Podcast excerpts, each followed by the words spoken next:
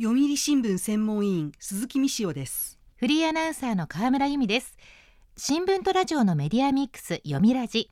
今日のメインキャスターは読売新聞専門委員鈴木美潮さんです。美潮さんよろしくお願いします。よろしくお願いします。8月もそろそろ終わろうとしていますが美潮さんの2023年夏いかがでしたか？えっ、と痛くて暑い夏。えっ、と夏の初めにはい。右手の小指を転んで骨折しまして、はい。それからずっと3ヶ月間昼間に転んだのにいろんな人に酔っ払って転んだんですかって言われていいえ昼間ですって言い続けてました。ようやく治りそうです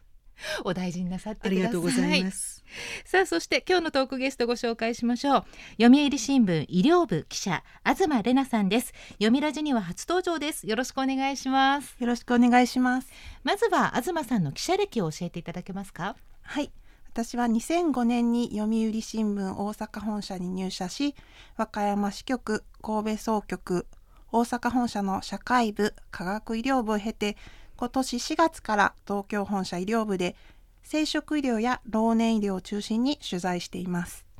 そんな東さんとお送りする今日のテーマはこちらです。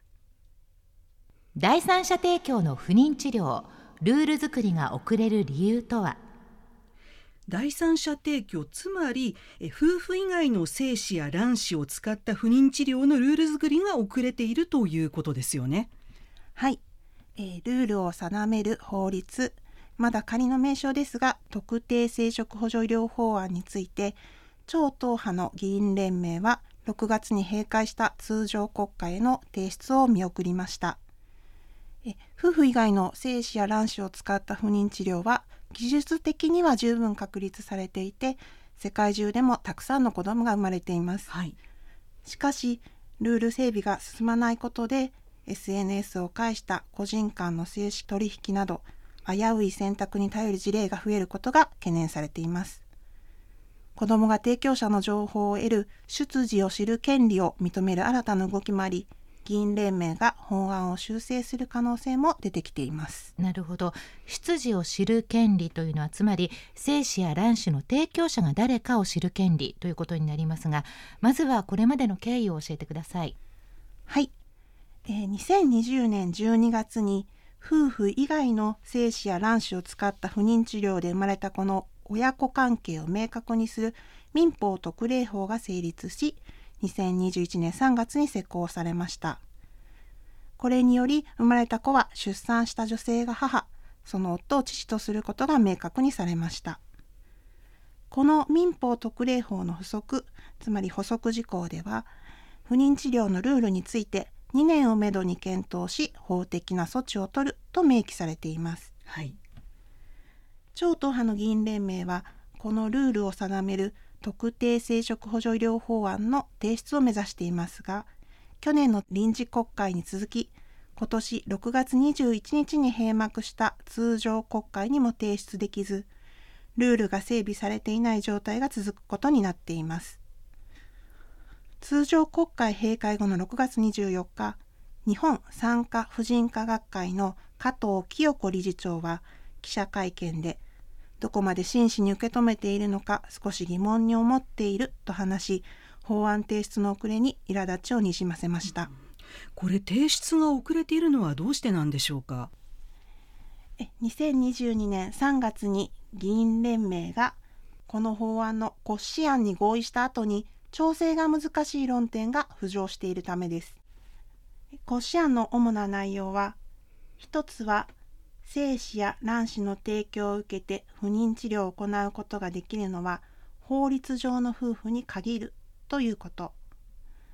二つ目は代理出産は認めないということ。そして3つ目は独立行政法人が提供者の情報を100年間保存するが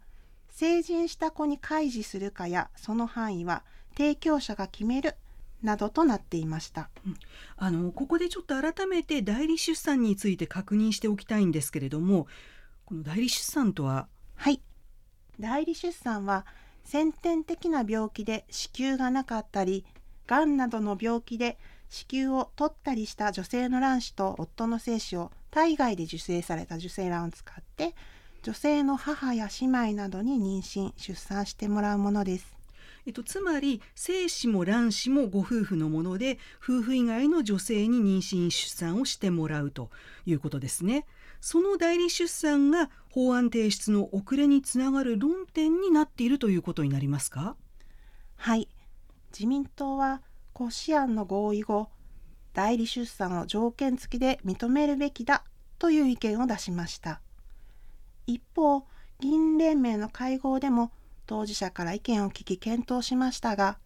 代理出産は第三者に出産リスクを負わせるため医学的倫理的問題が大きいとして医療界の反対が根強く各党の調整は難航しています。法律上の夫婦だけでなく事実婚や女性同士のカップルにも治療を認めるかどうかも論点となっていますこの第三者提供の不妊治療というのは第三者から提供された精子を人工授精して妻が子供を産むというこの妊娠出産するという不妊治療ということになりますね。はいそうです、えー、若いうちから卵巣が機能しなくなる病気などで卵子提供を望む人も増えていますが国内では法律や制度が未整備で実施している医療機関は限られていますこのため多額の費用をかけて海外で治療を受ける夫婦もいます。うん当事者にとってはね子供を持ちたいそれもできるだけ若いうちに持ちたいみたいな気持ちっていうのは切実ですよね。そうですね。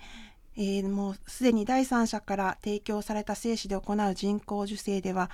日本で1万5000人以上が誕生しているとも言われています、えー、けれども精子提供者が慢性的に不足しています治療を受けられない夫婦が SNS を介して個人間で精子をやり取りするケースもありますが専門家は医療機関で検査を行わないと感染症などのリスクもあると指摘しています。はい。独協医科大学の岡田博特任教授らが精子提供を行うとしている140のインターネットサイトを分析したところサイトの82%は感染症の検査を行っていない恐れがあり21%は希望があれば性行為によって精子提供すると言及しています。うんこれはなんか子供を欲しいという気持ちにつけ込むなんかリスクみたいなものもね、ありそうですけれどもこの精子提供に関する明確なルールというのはないんですか？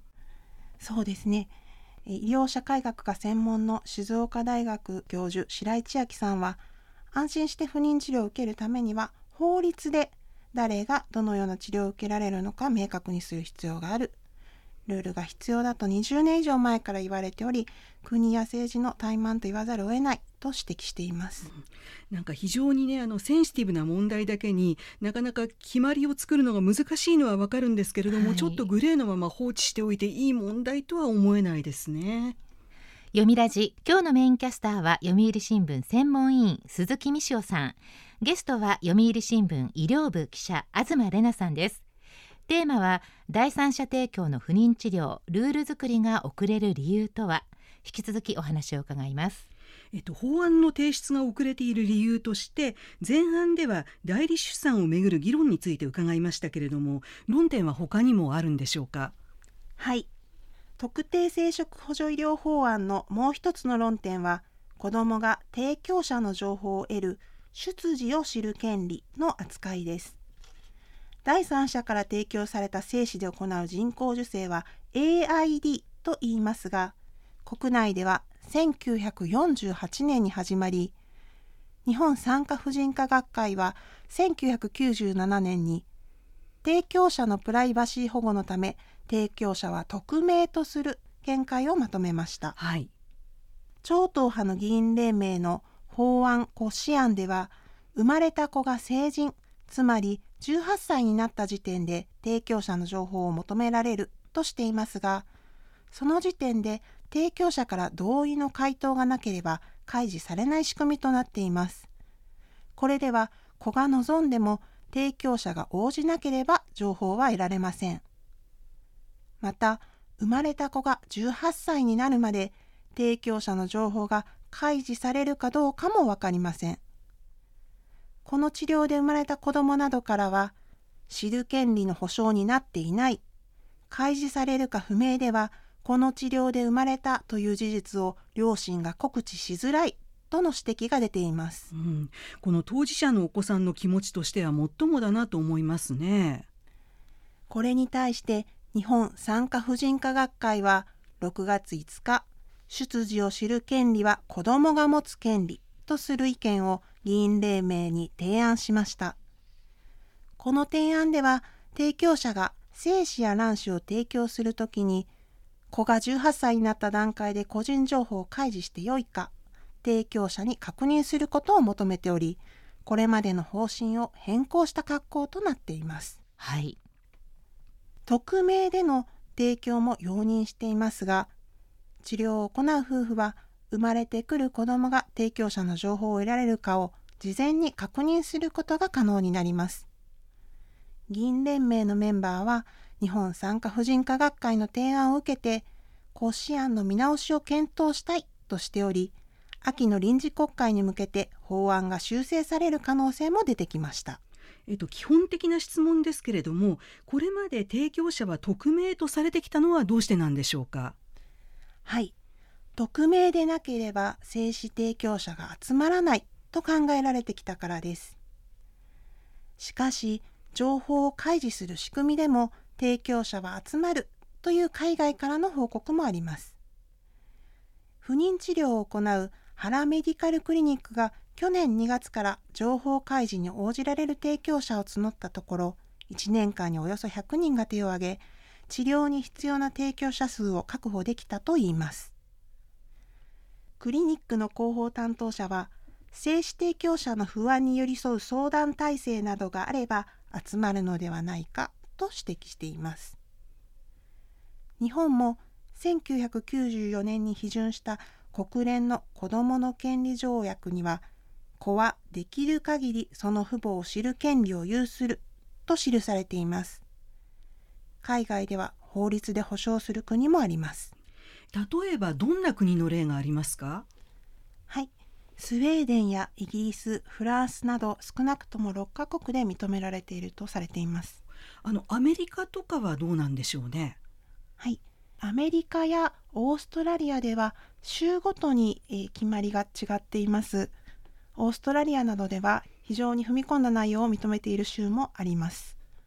えオーストラリアのビクトリア州では匿名という条件で提供したドナーの情報も法施行前に遡って開示するような仕組みもできています。一歩踏み込んで過去にまで遡って情報開示をという動きがあるわけですか？はいその通りです。え子どもの知る権利を非常に尊重した仕組みになっていると言えますまあ、何が正しいとはなかなか一概に言えない問題ですけれどもやっぱり知りたいと思うお子さんにはその道が開かれているべきのような気がするんですけれどもそんな出自を知る権利をサポートする動きも広がっているそうですね。はい出自を知る権利の法整備が遅れる中当事者や支援者らが中心になり生まれた子と提供者を結ぶ一般社団法人ドナーリンクジャパンが設立され今年4月から活動を始めています希望者に精子を提供したり不妊治療を受けたりした時期や医療機関名血液型や身体的特徴なども登録してもらい唾液サンプルで DNA の一部を検査して遺伝的なつながりがある人を探す取り組みです。はい。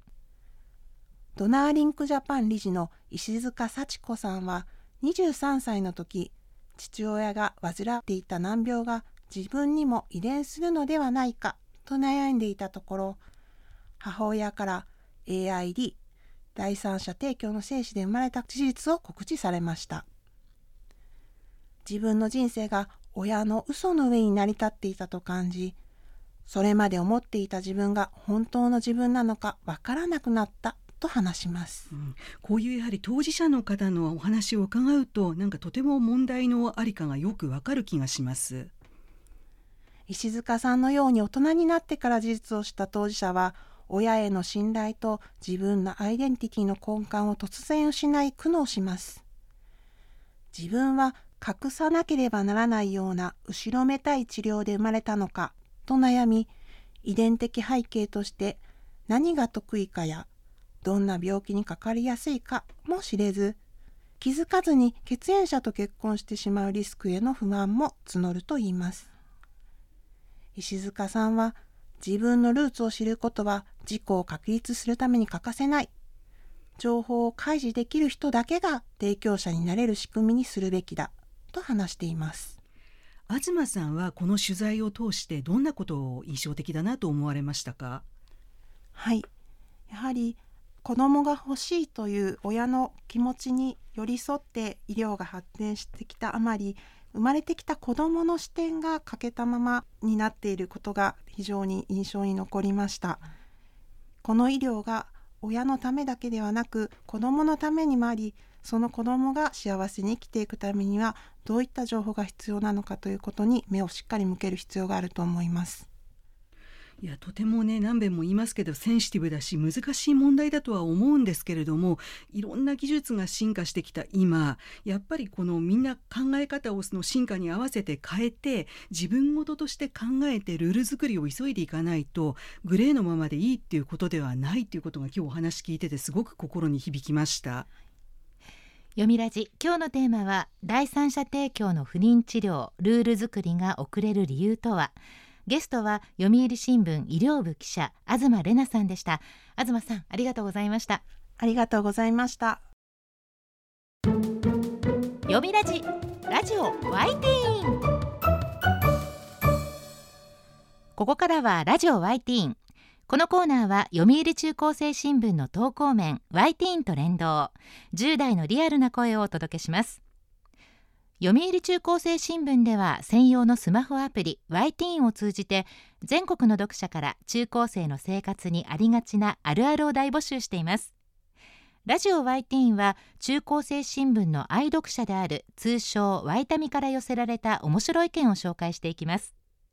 ここで紹介した意見は中高生新聞の投稿面で開催中の投稿レース YT 杯でのポイント3個けが加算されます。ワイタミの皆さんぜひ頑張って投稿してくださいね。ラジオワイティーン今日のテーマはこちらです。一人暮らししてみたい？家族と暮らす楽しさかそれとも自由気ままな一人暮らしか。将来選べるとしたらあなたはどちらを選びますか？将来の自分をイメージして投稿をと中高生に呼びかけました。では早速ティーンの投稿をチェックしていきましょう。